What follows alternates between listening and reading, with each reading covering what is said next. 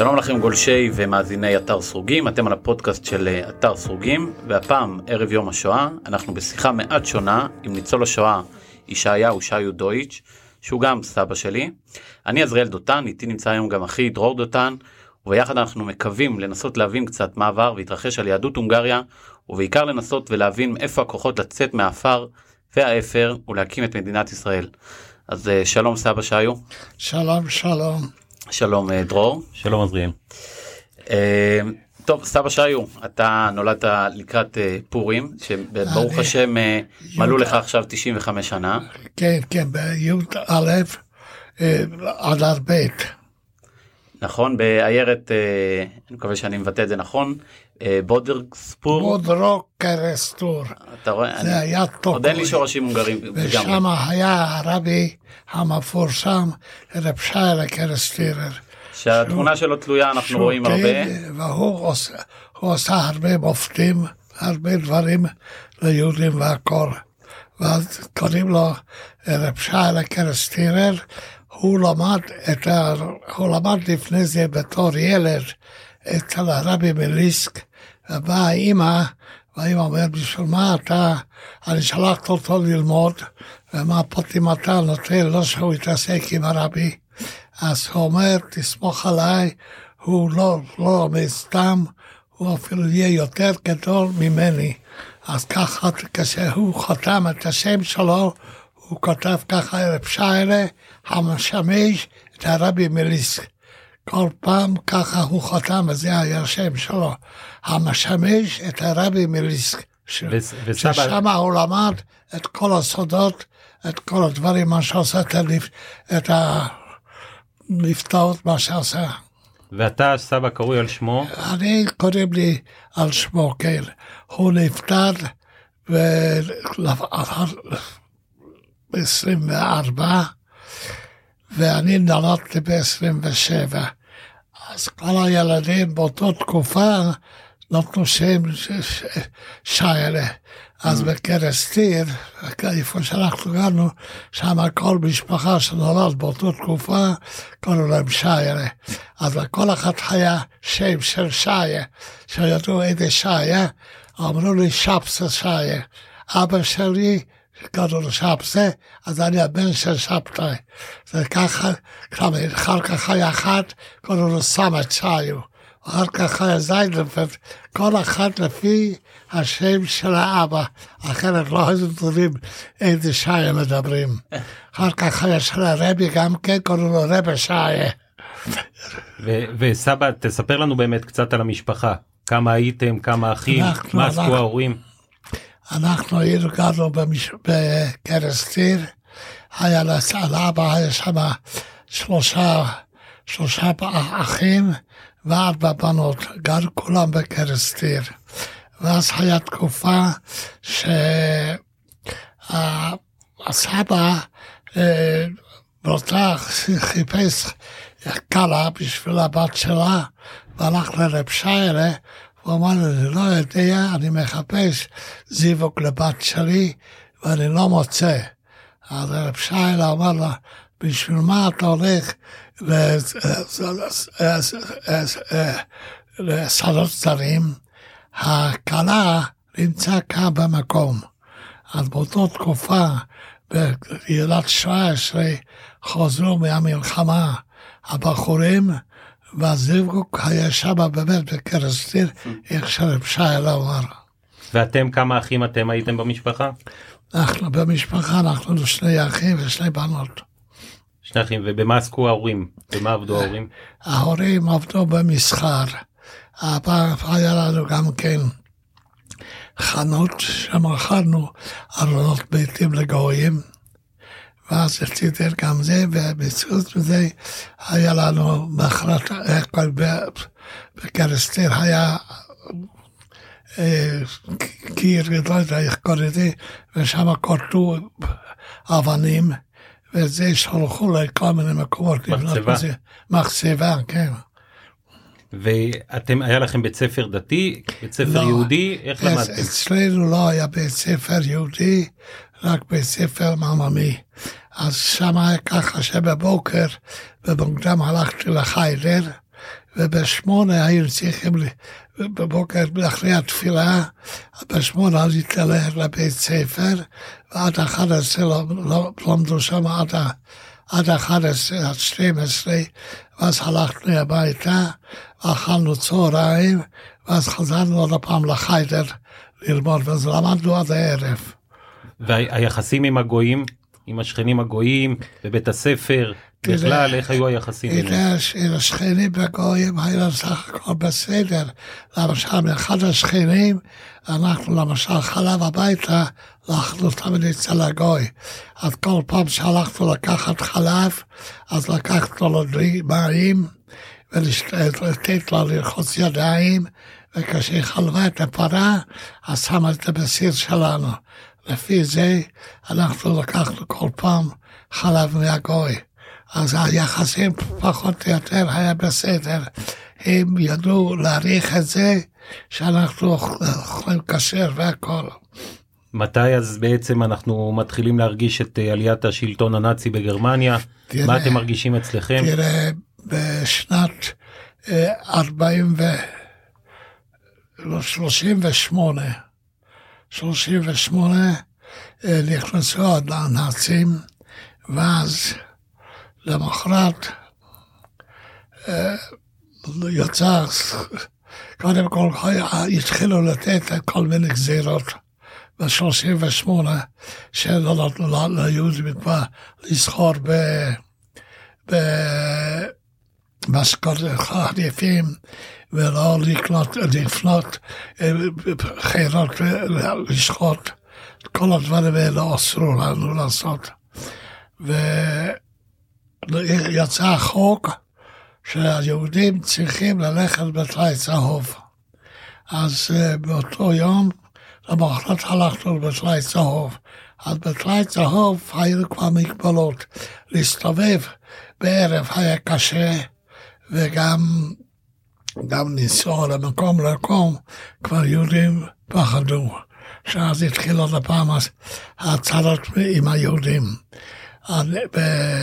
ביום אחד, ביום שישי, אני יצאתי מהבית ולא הלכתי בתוואי צהוב.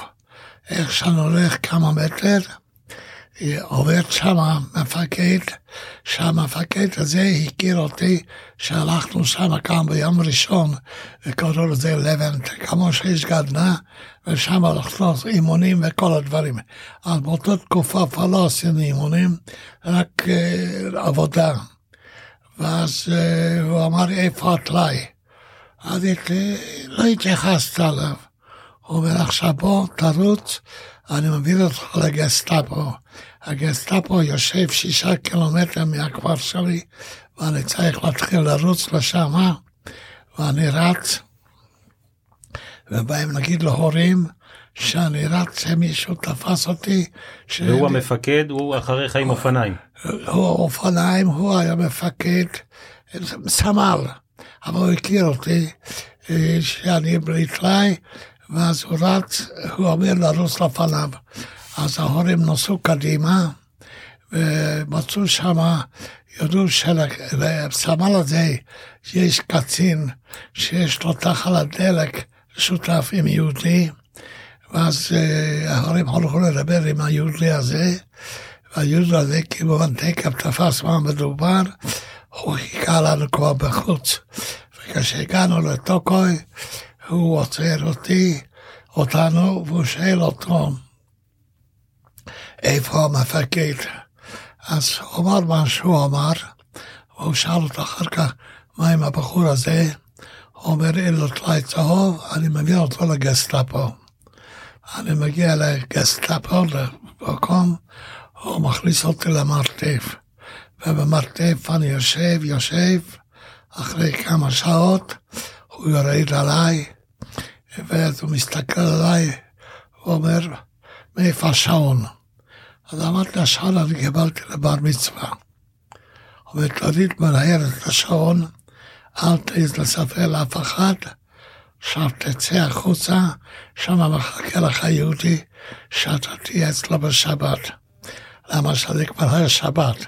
אני יוצא החוצה והיהודי אומר, אתה, בוא אתה הייתי אצלי בשבת, אז מסתכל, עושה חשבון.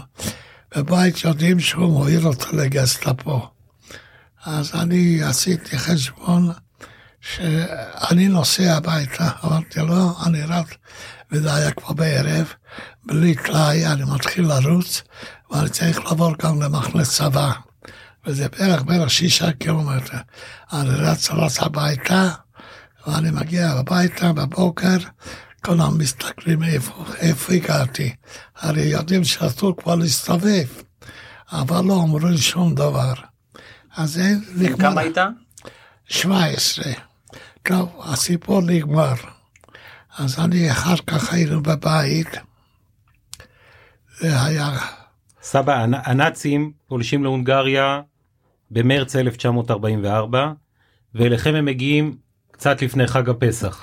הם הגיעו כבר לפני פסח, כן, אבל אה, בפסח זה מעניין שנתנו לנו להיות את החג בפסח, וגם אפילו לעשות- מצות. אנחנו גמרנו את הפסח אה, כהלכה, הכל, וגם עשו מצות. אחרי פסח, שנגמר הפסח, למחרת אה, מכריזים שכל היהודים צריכים להתרכז בבית כנסת. אנחנו מתרכזים בבית כנסת, כמובן, בבית. הכלים ואוכל, הכל מה שהיה, של כלי פסח, שום דבר לא הספקנו כבר לעשות שום דבר עם זה. אנחנו, בעצם ליל הסדר הזה אתם בבית, כן, אחרי ואתם כבר יודעים למחרת, אבל שהנאצים כן, נכנסו כן. להונגריה. כן, ואחר כך אה, אחרי הפסח, תקף למחרת, לוקחים אותנו עוד פעם לעז- לעזוב את הבית והכל, ולוקחים אותנו לריכוז אה, של היהודים באוהל, ששם עשו גטו של, היו- של כל היהודים שגרו שם באזור.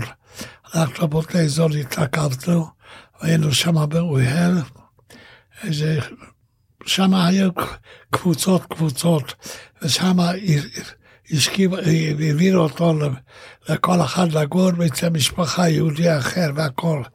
עכשיו, מכיוון שמשם, באותה תקופה, כל תקופה כבר לקחו את האנשים, אנחנו לא לאן, אבל אנחנו נודע, לקחו אותם לאושוויץ. אז כל פעם כשהגיעה קבוצה יוצאה והיהודים היה גטו, אז הם סגרו את הגטו עוד יותר, תמיד צמצמו את האנשים. ככל ש- שהתפנו האנשים, אז בעצם צמצמו והקטינו את הגטו. כן. ואז אנחנו יצאנו בסביבת ה- בטרנספורט השלישי אה, להתקרב, וזה היה באמת אה, שבועות. אז באזור בשבועות, חג השבועות אתם יוצאים, בחג השבועות, בחג השבועות עצמו, אתם יוצאים חג בטרנספורט השבועות השלישי. מגיעים ל- לאושוויץ. אנחנו נמצאים באושוויץ, ואנחנו לא ידענו מה זה. באושוויץ אנחנו יוצאים, מסתכלים ימינה ושמאלה, ושם יש מנגלה, ומתחיל להגיד ימינה, שמאלה, שמאלה, ימינה. אנחנו לא ידענו מה זה ימינה ושמאלה, רק רואים ששם אה, שם כבר מתפשטים הבנות, וכאן הגברים, ימינה ושמאלה. ותוך סבא, ש- אתה, אתה כתבת אחר כך, לפני כמה שנים, מגיעים לאושוויץ בקרון דחוס בחג השבועות, כן, כמעט חמש בבוקר ועדיין חשוך בחוץ. אוקיי, בתחנות הקודמות אספו כבר את הכסף והזהב שהבאנו, באושוויץ יורדים מהר, אנשי קאפו יהודים רומזים לנו, תמסרו את הילדים לסבתות, כן. הם פוחדים לדבר איתנו ביידיש, הם לא מספרים לנו מה מתרחש בפנים. אבל אומרים למסור את התינוקות לסבתות. אנחנו לא תפסנו מה פתאום לסבתות, אבל אחרת נודע לנו שאת הצעירות, הבנות, האלו תקף לקחו לקרומטוריום. לא כולם. כן, והבנים גם כן לקחו לעבודה. ואני באותה תקופה, גם כן באושוויץ, אתה נמצא עם מי? מי מהמשפחה איתך? לא, המשפחה כבר לא היה לי, דוד צבי לא נמצא איתך? אף אחד, דוד צבי היה איתי. זאת אומרת אחיך הגדול, איתם ביחד. הייתם ביחד. כן. אז אנחנו, ודוד צבי אומר לך, בוא אנחנו... אה, כן, קודם כל, אנחנו שם באושוויץ מחפשים בעלי מקצועות. אז אחי אומר, בוא, אנחנו נהיה בעל מקצוע. מה אתה אומר בעל מקצוע? אז הוא אומר, לא, ראיתי כשאבא עבד, הוא בבית עבד לנו עם ארון מתים, ואיך עבד עם פטיש והכל, אתה לא תוכל לעשות את זה? זאת אומרת, הוא אומר, אתם נגרים, למדנו מאבא איך לדפוק מסמר. ופטיש, כן. אנחנו נגרים. כן, אז אנחנו יוצאים שאנחנו בעל מקצוע. אז לוקחים אותנו לאן? לוקחים אותנו לוורשה. מה יש בוורשה? בוורשה ב-43 היה מרד גטו ורשה. ובאמת גטו ורשה אה, לקחו אנשים שלקחו אותנו שמה אה, לפנות את הגטו. זאת אומרת, את, אתם מגיעים לגטו, אחרי שכבר הגטו הרוס ומפונה, ב-43 כן, ב-43 היה המרד, אתם כן. מגיעים ב-44. ארבע וארבע, ואת הבית הגטו הרצו היו צריכים לפנות. הגטו, הגטו הרוס, אין שם שום דבר, אין שם אנשים, אתם מגיעים כפועלים, אנחנו נוסעים שמה והיו צריכים לפנות את הקירות של הבתים של הגטו שהיה הרוס. אנחנו מפרקים והכל, ואנחנו עובדים שמה כמה זמן. וביניכם יש אה, דמות אה, מוכרת, דמות אה, חשובה מאוד, אדמו"ר מצאנז קלויזנבורג, אדמו"ר בסנט. הוא נמצא איתכם שמה בין האלפים, אתם כמה אלפים בודדים שבאים לפנות את ההריסות. אנחנו, אחרי שהרסנו את ההריסות, מכיוון שהאמריקאים, הרוסים. הרוסים מתקרבים, והם לא רצו שאנחנו נפעל בשבי אצלם, אז מכריזים מי מוכן ללכת 120 קילומטר. אבל רגע, רגע אחד לפני סבא, כשאתם שמה, אתה פוגש את האדמו"ר מקלויזנבורג? אני לא הכרתי אותו, רק אחי כן, שהוא הלך לנח תפילה אצלו. זאת אומרת, היה אצלו מקום להניח תפילין, כן, כן, בבוקר עמדו בתור אצלו.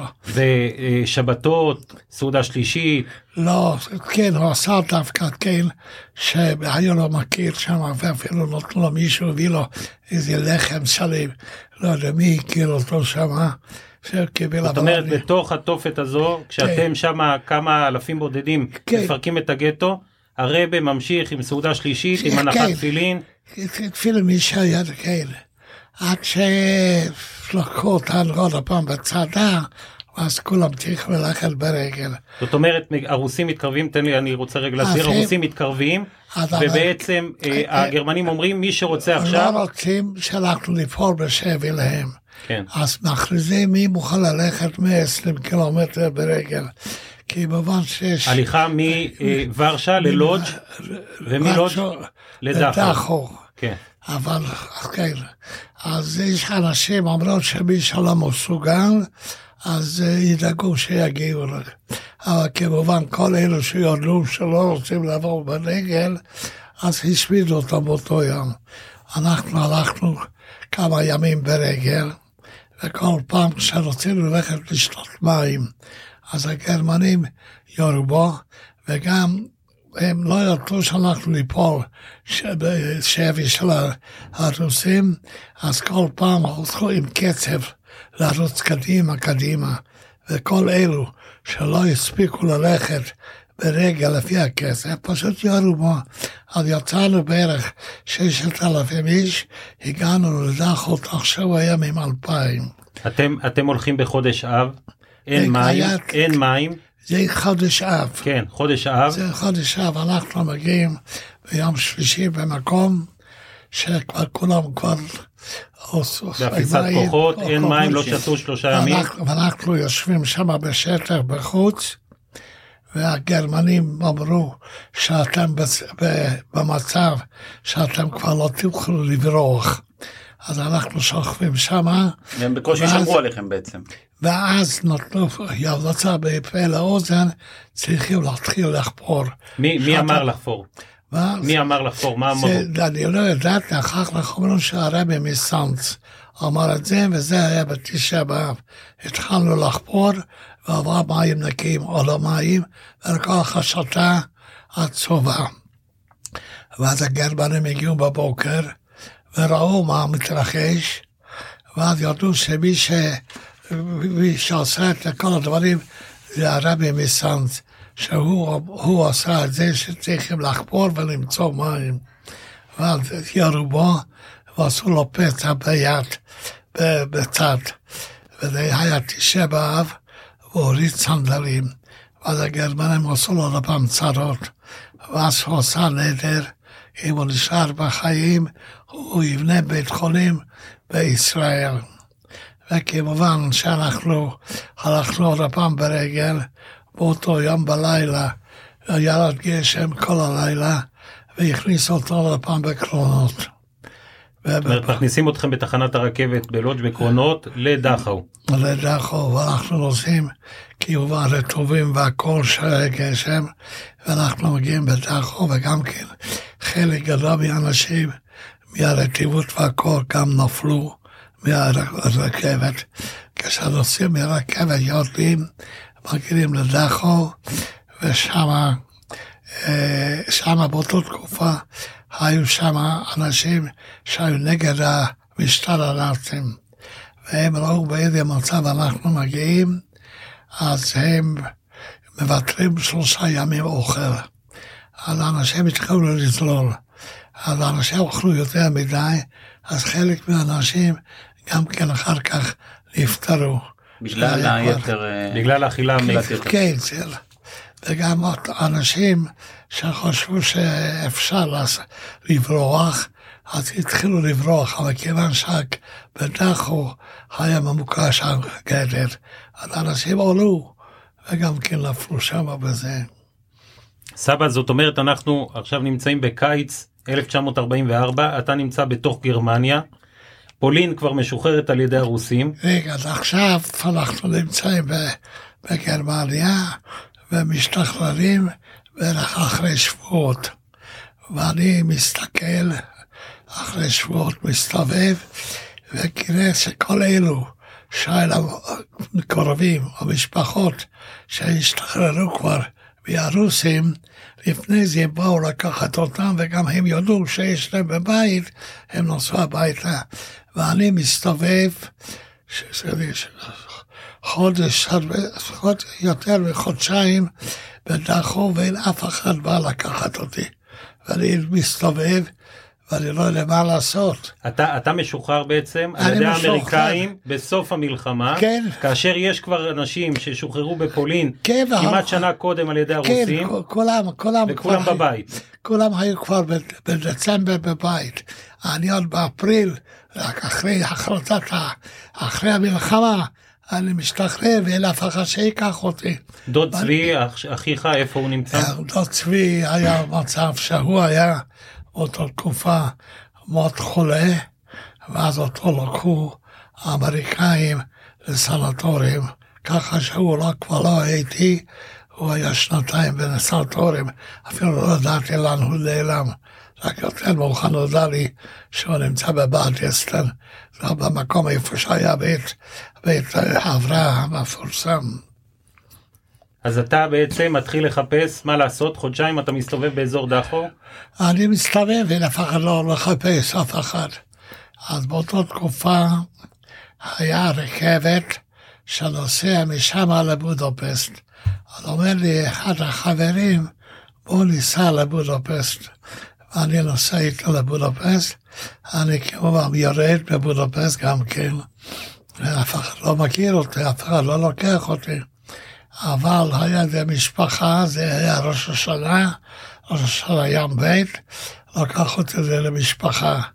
אז אני נמצא אצל המשפחה, אני עד היום הזה לא יודע איך קוראים לו ומי היה, הייתי אצלו בראש השנה, ובראש השנה למחרת אני נוסע עם רכבת ל- מבודפסט לקרסטיר.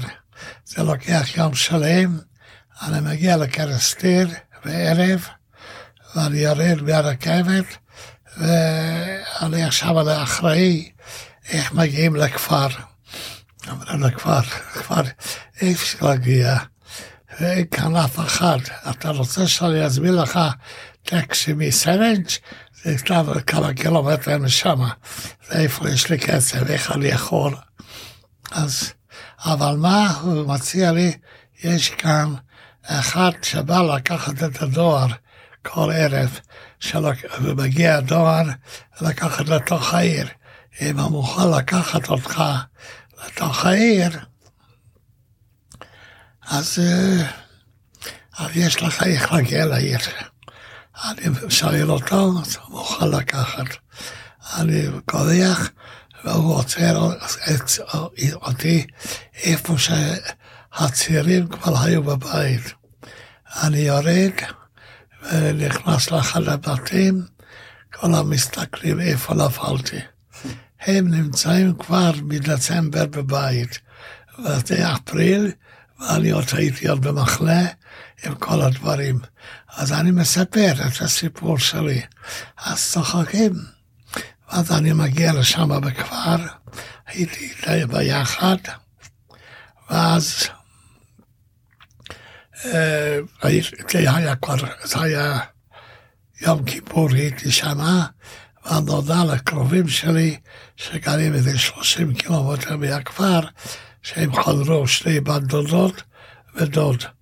ואז הודעתי שאני נמצא, אז אמרו שתקף אני אבוא אליהם לשבת, אליהם. אני הולך אליהם שמה, אני נמצא שם איתם, אז אני מספר את הסיפור שלי והכל והכל. הם כבר גם כן בזמן בבית, והם כבר יש להם בגדים והכל.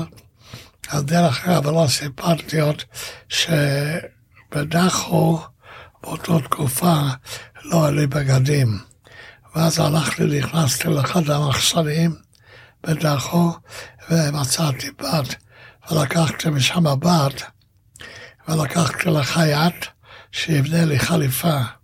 אותו חליפה זה החליפה שמופיעה בתמונת השחרור שלך, שיש כן, לך כן. תמונת שחרור כן. מהאמריקאים שצילמו, ואתה לבוש שם בחליפה מחויטת, יפה. כן, ויש על הצרטיפיקט גם כן, שהשתחררתי והכל. סבא, אתה בעצם אבל מגלה שההורים שלך אבל והאחיות... לא, בסדר, יש לי אחיות ואח, זה רווקות היו.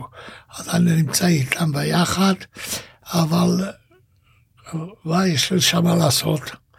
אז היו עוד שני, שני אנשים, אחד בוגלר שהיה פעם מפקד משטרת ירושלים, ועוד אחד, עוד פעם קרוב משפחה, אה, היה ביחס של שנינו, אמרנו, אין לנו מה לחפש כאן בהונגריה, בואו נעשה לכיוון, כל אחד לאן שרוצה, ירושלים, תל אביב, ישראל או אמריקה.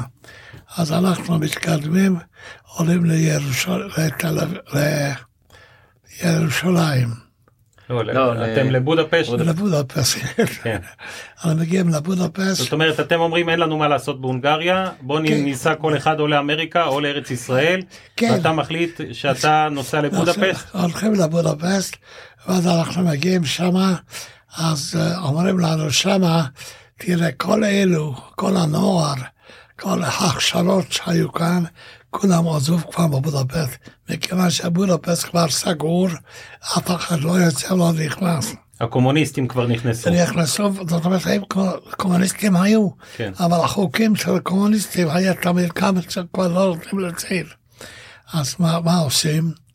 אז אמרו לנו שמה, שמה שאתה יכול לעשות, תלך לגבול סומבוטי, ושם יש יהודי עם קצין יהודי אה, רוסי, עם כמה כסף, הם מסדרים שאתה יכול לעבור את הגבול.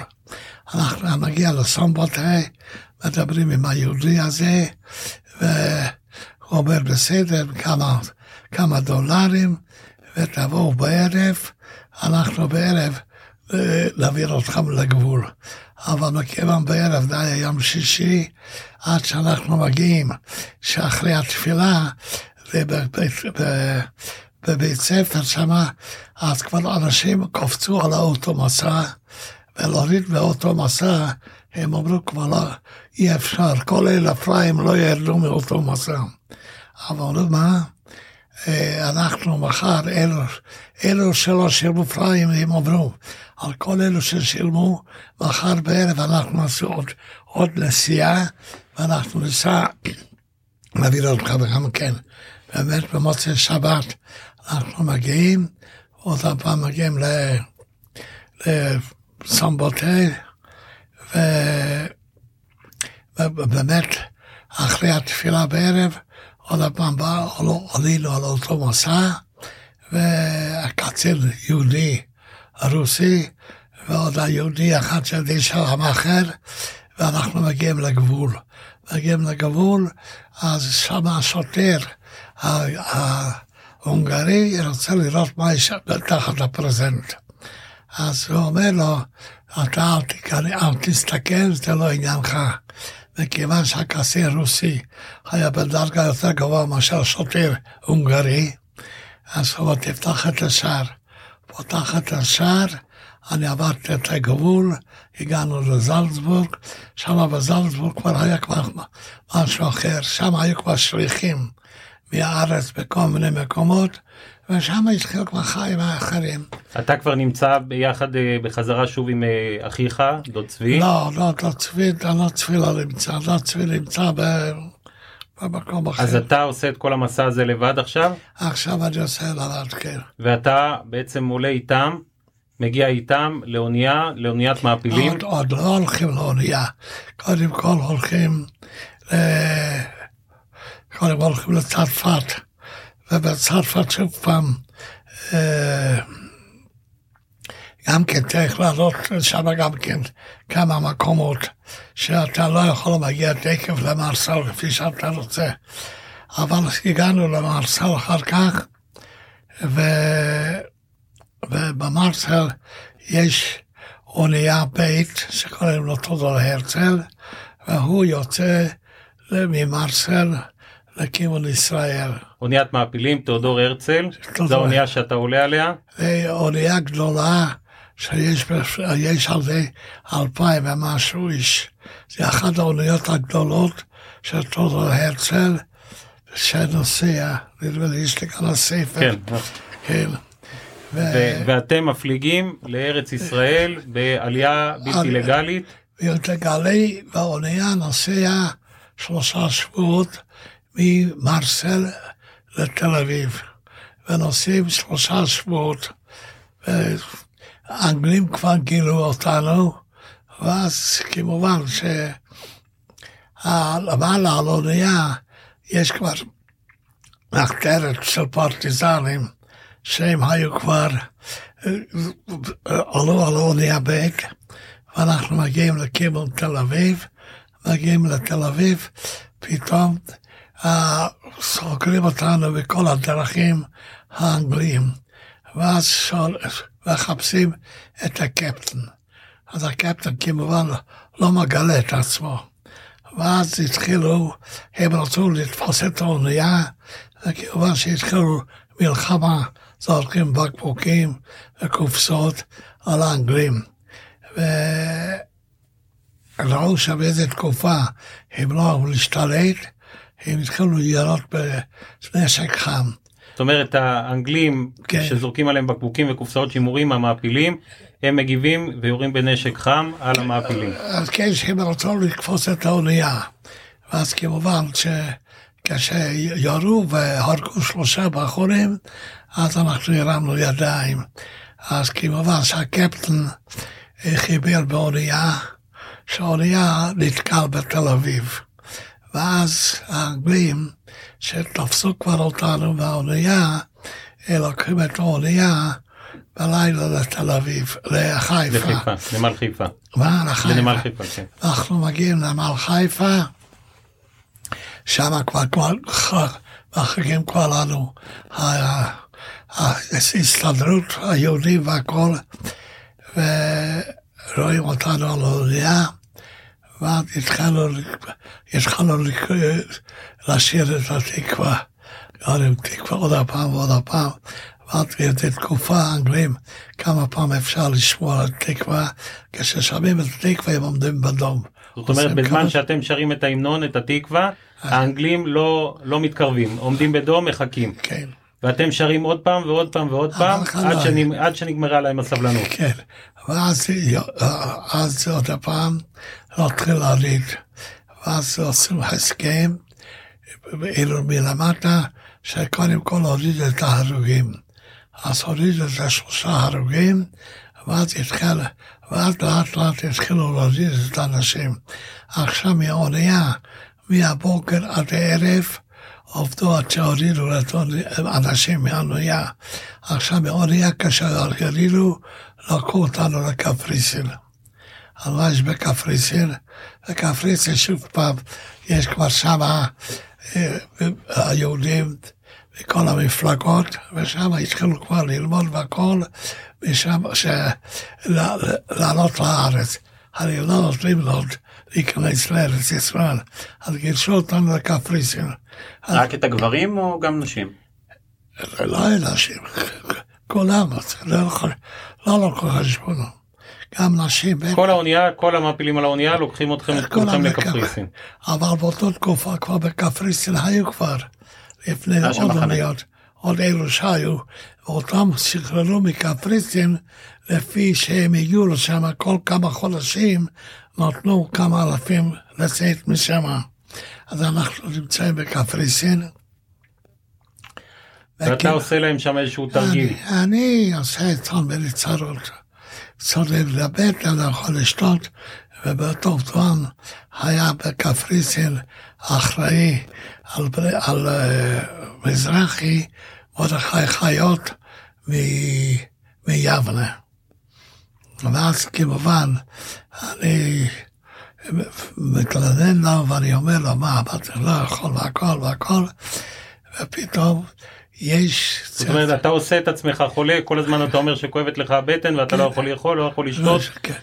ואז את התקופה, מרדכי חיות נתנו צרטיפיקט לבנות של שוודיה, שהיו גם כן בקפריסין. ואז נותנים להם, נותנים להם לעלות משם לישראל, 500. אבל מרדכי חיות בא להגיד להם, שיש אחד חולה שצריכים להעליט אותו לישראל. אבל אף אחד מהמפלגות, שגם שוב פעם, כל מפלגה עומד שלוש הוא רוצה את האנשים שלו יכולים לקחת. אז לא, אנחנו 500, והאנגלים לא נותנים יותר מ-500. אז מה עושים? אז התחילו כבר למשא ומתן. עם, כל הקבוצות, כל המפלגות, שאני אהיה 501, אבל אני המדריך שלהם. זאת אומרת, יש קבוצה של בנות, של ילדות, כן. שרוצים לעלות, אתם אה, והאנגלים מתירים רק ל-500, והוא בא ואומר, אבל יש כאן אדם חולה, אני רוצה, כבר, אתה כבר אה, בשנות ה-20, כבר יחסית מבוגר, אומרים, אתה תהיה ה-501, אתה תהיה המדריך שלהם, אתה תהיה מדריך הקבוצה, אתה עולה איתם. ואני עליתי ארצה איתו. ומגיעים לעתלית, לוקחים אתכם למחנה המעצר בעתלית. אני מגיע לעתלית, וכמובן שכל אלו הבנות וכולם, אה, כולם באו כבר לקחת אותם המשפחות והכל, ואני מסתובב בעתלית יומיים. אחרי יומיים, בא שם, יש שם גם כן ועדה, שכל אלו שמגיעים, וראיינים אותם ושואלים אותם לאן הם רוצים ללכת, מה הם רוצים כשם בישראל, מי שרוצה קיבוץ, מי שרוצה. אז אה, אחרי יומיים שמוצאים אותי, אז קוראים לפני הוועדה, אומרים איפה אתה? לך יש כאן דוקומנטים שאתה חולה, אבל אנחנו צריכים להשפיז אותו לבית חולים. ואני מסתכל עליהם, ו... עושה צחוק קצת. הוא אומר, מה? עושים לי ככה. עושים לך נו נו נו, הבנו שבעצם אה, עשית לנו תרגיל. אומר, מה, אתה רוצה ללכת לקיבוץ? אמרתי, כן. אז כמובן, לא סמכו אותי בחזרה. אז הגעתי לעתלית, מעתלית לקחו אותי, וכיוון שאני היה קשור עם גרעין שאנחנו רוצים להתאחד ביחד, בישראל, אז uh, שלחו אותי עד שמגיעה הקבוצה לכפר הרועה. בכפר הרועה הייתי חצי יום עבדתי וחצי יום למדתי. ואחר כך הקבוצה הגיעה אז גם כן לקחו אותם קודם כל לעולים, זה היה חולון, ליד, אה, אה, שם, איך קוראים את המקום? יד מה, מעברה כזו? זה לא מעברה. עולים קוראים את זה מקום נוח, גם כן ליד כפר, ליד כפר סבא, כן. אז אני משם... במחנה עולים ב... כן, משם לוקחים אותנו אחר כך, אנחנו הולכים למקווה ישראל. למקווה ישראל, תכף, רגע. היה תקופה שהייתם בקיבוץ שדה אליהו? לא, זה שדה אליהו זה יותר מאוחר. אז עכשיו מגיעים למקווה ישראל, שבמקווה ישראל, שם לומדים חצי יום, חצי יום חקלאות וחצי יום לומדים. אבל אחרי כמה חודשים פורץ המכלכה, פורץ מכללה. מלחמת השחרור פורצת? בישראל כאן, כן, ואז באותה תקופה, אז אה, אני משם מנקמה ישראל, כיוון שצריכים תגבורת חיילים בשדה אליהו.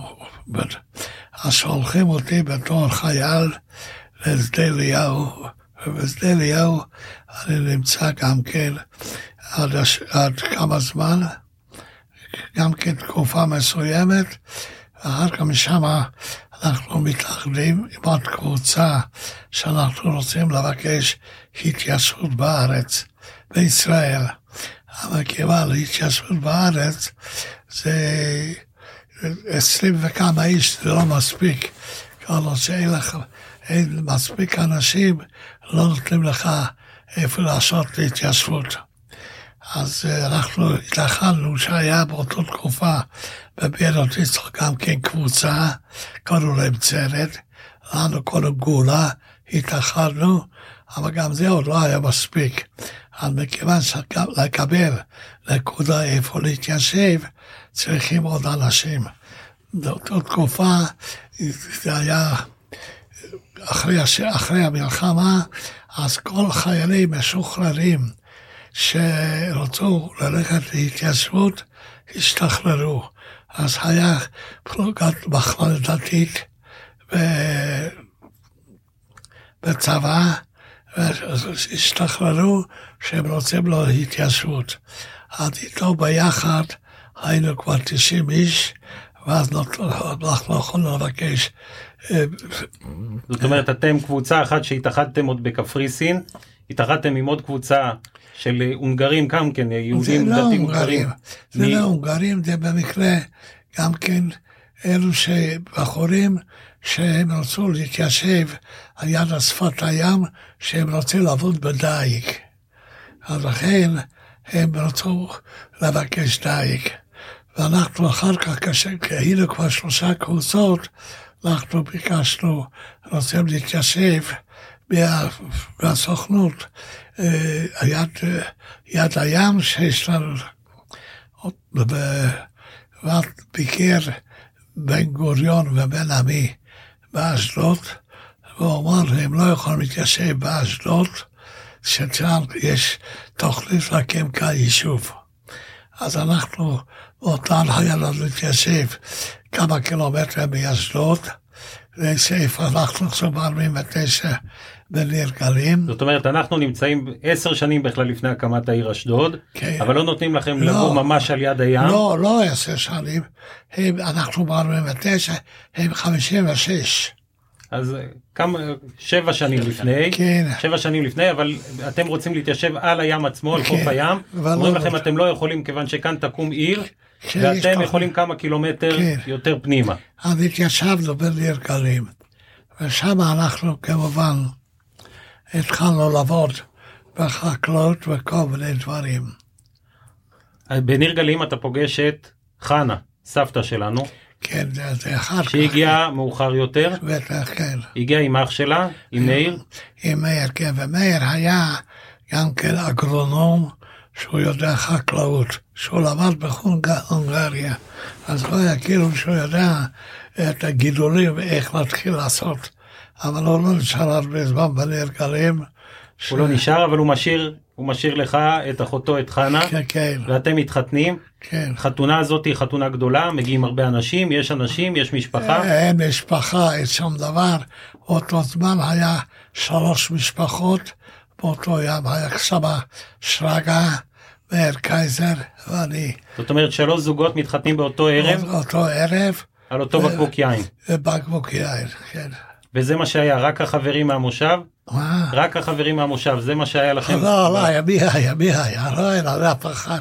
זאת אומרת, כולם נשארים עם אח אחד פה, אח אחד שם. שם, זהו, כן. והמשפחה זה המושב. כן, וזה היה יר שלישי לחנוכה. ואתם, אה, נר שלישי לחנוכה, אתם מתחתנים, כן. שלושת הזוגות, כן. ואתם מתחילים להקים יישוב שיש בו חקלאות, ויש בו דייג, ויש לכם גם... דייג אין, יש לנו רק מסעדה, ויש לנו גם... אה, אה, היה, יש לנו עוד משרד הובלה, מכיוון שאנחנו אז זה מאוחר יותר, אני אומר בתחילת הדרך, אתם, יש לכם חקלאות. חקלאות, כן. ובמקביל יש לנו עוד אה, פורעים שמגיעים מכיוון עזה. הפדאיון שמגיעים. כן, הפדאיון, כן, אז הם פיצצו לנו את הבאר שהיה לנו, באר משם לקחו מים. זאת אומרת, הבאר שבניתם למים למושב, כן. הפדאיון שמגיעים, בשנים הראשונות מפוצצים את הבאר. כן. יש עוד אה, חיכוכים, עוד אה, אירועים שקורים ביניכם לבין הערבים שמגיעים מעזה? שומרים, אתם צריכים לשמור בלילה. אנחנו שמרנו, כן. בטח שומרים. יש שומרים בלילה, בטח. אני, אני רוצה... למה שהפדאונים הסתובבו ועשו גניבות. עשו בעיקר גניבות. גניבות, כן. לא, לא חיברו, רק עשו גניבות, כן. סבא, נולדים לכם שלושה ילדים. כן. שבתאי הבכור שנקרא על שם אבא שלך. כן. אליעזר השני על שם אבא של חנה, אשתך. כן, אותו קוראים לו אליעזר יצחק. אליעזר יצחק. אז אצל לוטפי, לוט מאיר, קוראים את איך קוראים, קוראים לו, שלי קוראים לו, יצחק אליעזר. אליעזר, והשני קוראים לו איציק. ורחל, ורחל על שם? שם האימא שלי. על שם האימא שלך, זאת אומרת שלושתם קרויים על שם ההורים שאיבדתם כן, במלחמה. כן. אני רוצה לקפוץ איתך לנושא אחר, כיוון שהתוכנית הזאת היא, היא לקראת יום השואה, אבל קרובה גם ליום הזיכרון. בערב ראש השנה תשס"ב, הטנק של אביעד נחתכה, עולה על מטען בפעילות מבצעית להסרת תיאום של טילים על ישראל. אביעד נהרג במקום, ואני זוכר בהלוויה שדיברתם, אתה וסבתא, מה קשה יותר, מה שעברתם בשואה, או האירוע הזה של אובדן הנכד.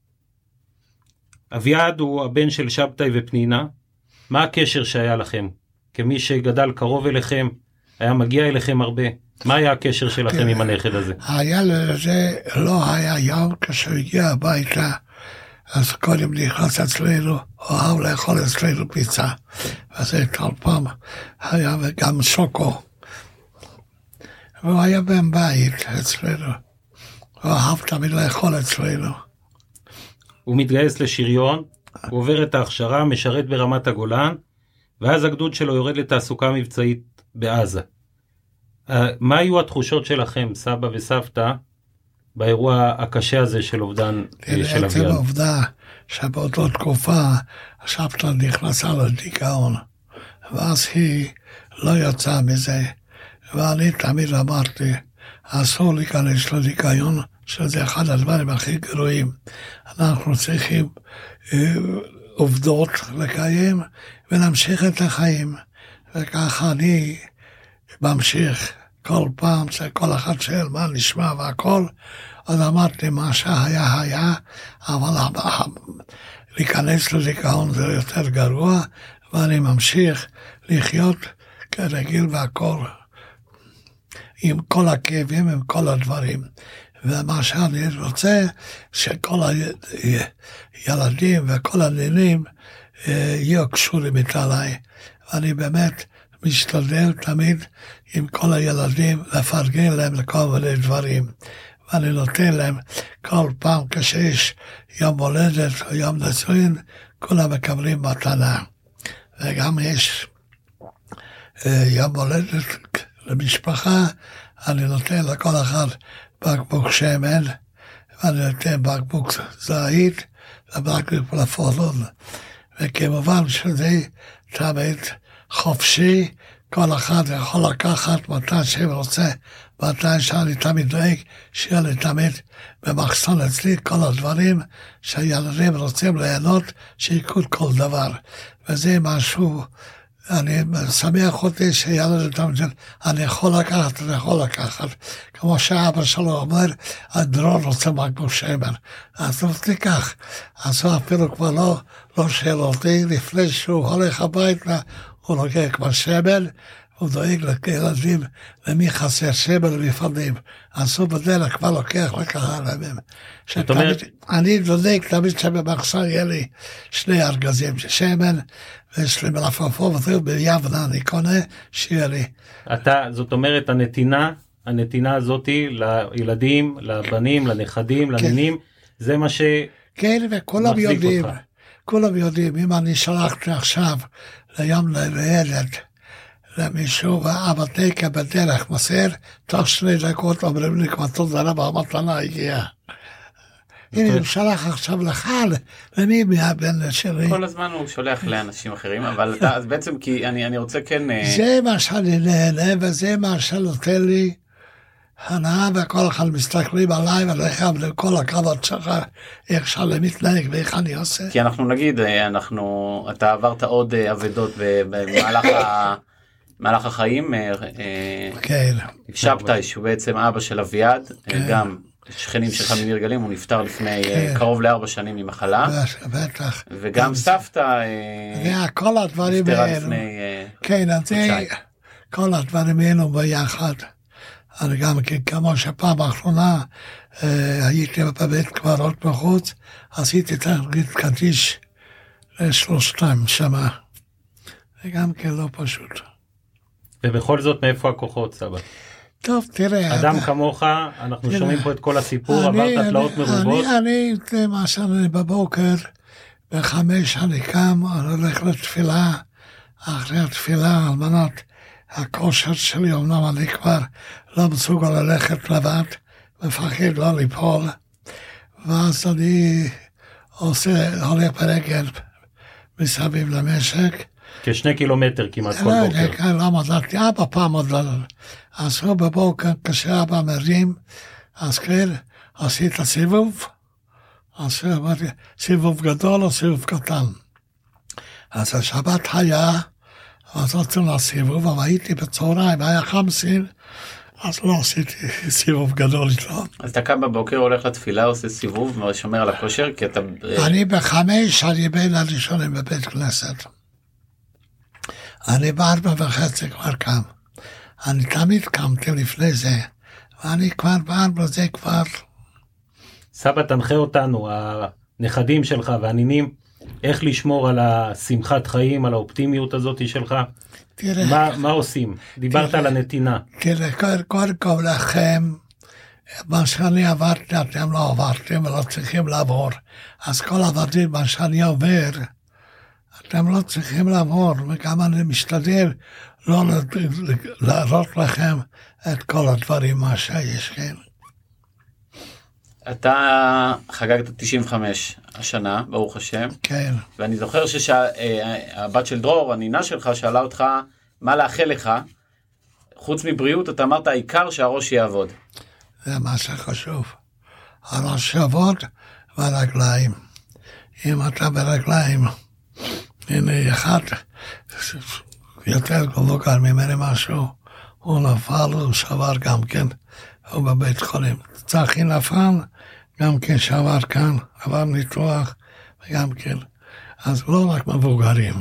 אבל אני משתדל תמיד להסתכל בבוקר, ותמיד מה בא איתי, וראה איפה שיש לך משהו, ותופס אותו ליד, שאני לא רוצה ליפול. אם נופלים זה מסוכן. אז גם כאן אמרתי, תראה, אני ראיתי כאן שהמעבר כאן. אחרי זה הוא ייתן לך תיקונים. סבא, אני חושב שמה שאתה מדבר על הנתינה יכול להיות גם קשור לרבי שיילה שעל שמו אתה נקרא, שהרבה בספרים מסופר עליו שאחד המידות הידועות ביותר שלו הייתה מידת הנתינה, שכל הזמן לתת ולתת לא, ולתת. לא היה. יהודי שבא שלא קיבל אוכל אפילו בערב הכל, אפילו הוא בלילה מישהו הגיע הוא קם והכין להם אוכל. שם אצלו תמיד חופשי, יכולת ללכת לאכול, ביום ובלילה תמיד היה אוכל. ואני חושב שהמידה הזאת היא בהחלט גם אצלך. שאתה תמיד נותן ברוחב לב, ותמיד שמח בנתינה הזאת כמו שסיפרת, ובזה שמתקשרים אליך ואומרים לך הגיעה כן. הגיע המתנה, הגיעה החבילה, זה מה שמשמח אותך. אני חושב שזו המידה שמריבי שיילה עברה גם אליך. אלה, למשל, לשתות מה... איך קוראים את השתייה הזו? יוגורט. יוגורט, כן. זה כל ילד אוהב. אפשר לקחת, אפשר. אפשר לקחת צ'יפס. תמיד יש אצלך במקרר, וכל אחד שמגיע תמיד אחד. מקבל. זה משהו, כל אחד בא יוגורט. וגם עוד משהו, שולח אותם לקנות צרכניה. מה שרוצים. כל הנינים שמגיעים, אתה כן. נותן להם לצרכניה, תרשמו על שמי. ותקנו מה שאתם צריכים. כן, אבל הם לא יודעים מה לקנות, לא מנצלים. אבל אחד איך קודם כן כבר ידע מה לקנות. אה, הבן של אה, אורית. כן. הוא כבר מה. סבא, אני רוצה לסיום להקריא את מה שאתה כתבת אה, בפרויקט צילום שעשית. אני לקחתי את זה איתי אה, כאשר יצאתי במסגרת עדים במדים נכון. לאושוויץ ולמסע בפולין ביחד עם קציני צה"ל ולקחתי הרגשתי שאני סוחב אותך איתי כל המסע זה גם מה שאמרו שאר חברי הצוות שכבר הכירו אותך רק מהסיפורים שאני סיפרתי עליך ועל אביעד וכשהגענו לאושוויץ לאותו לאותה רמפה שהיא בכלל לא רמפה באושוויץ, אני הקראתי את מה שאתה אה, אמרת ואני רוצה לסיום להקריא את זה. העיניים רואות, השכל אינו קולט. מגיעים לאושוויץ בקרון דחוס בחג השבועות. כמעט חמש בבוקר ועדיין חשוך בחוץ. בתחנות הקודמות אספו כבר את הכסף והזהב שהבאנו. באושוויץ יורדים מהר. אנשי קאפו יהודים רומזים לנו, תמסרו את הילדים לסבתות. הם פוחדים לדבר איתנו ביידיש, הם לא מספרים לנו מה מתרחש בפנים. חיילי האס-אס משגיחים עליהם. בתוך המחנה מנגלה מכוון במהירות לימין ולשמאל. לפני שאני קולט מה מתרחש סביבי, אני נשלח לתחנה הבאה. אני רואה אנשים מתפשטים, מגלחים להם את השערות. הר שערות נאסף. הערומים נשלחים למקלחת, אני ביניהם. אחרים, שלא שפר מזלם, נשלחים לתאי הגזים. אני מסתכל סביבי, העיניים רואות, אך השכל אינו קולט, הלב ננעל. ערב ראש השנה, כ"ח באלול תשס"ב, 2002, בשורת איוב, אביעד נהרג, נכדי האהוב החייל, בן 21 במותו, השם ייקום דמו. כמה כאב יכול בן אדם להכיל. חנה אשתי, טונות של חום ויחס אישי שבא ישר מהלב התנתקה. אני ממשיך במסע, מסע כבד. למרות הכל צריך לחייך, להיות אבא טוב וסבא טוב. אני אוסף כוחות, אם מתחיל לעזוב את עצמי, לא יהיה טוב. סבא, תודה רבה רבה לך. בריאות איתנה. בריאות והרבה אריכות חיים, עם שמחה גדולה עם כולנו ביחד. תודה רבה לכם. תודה רבה.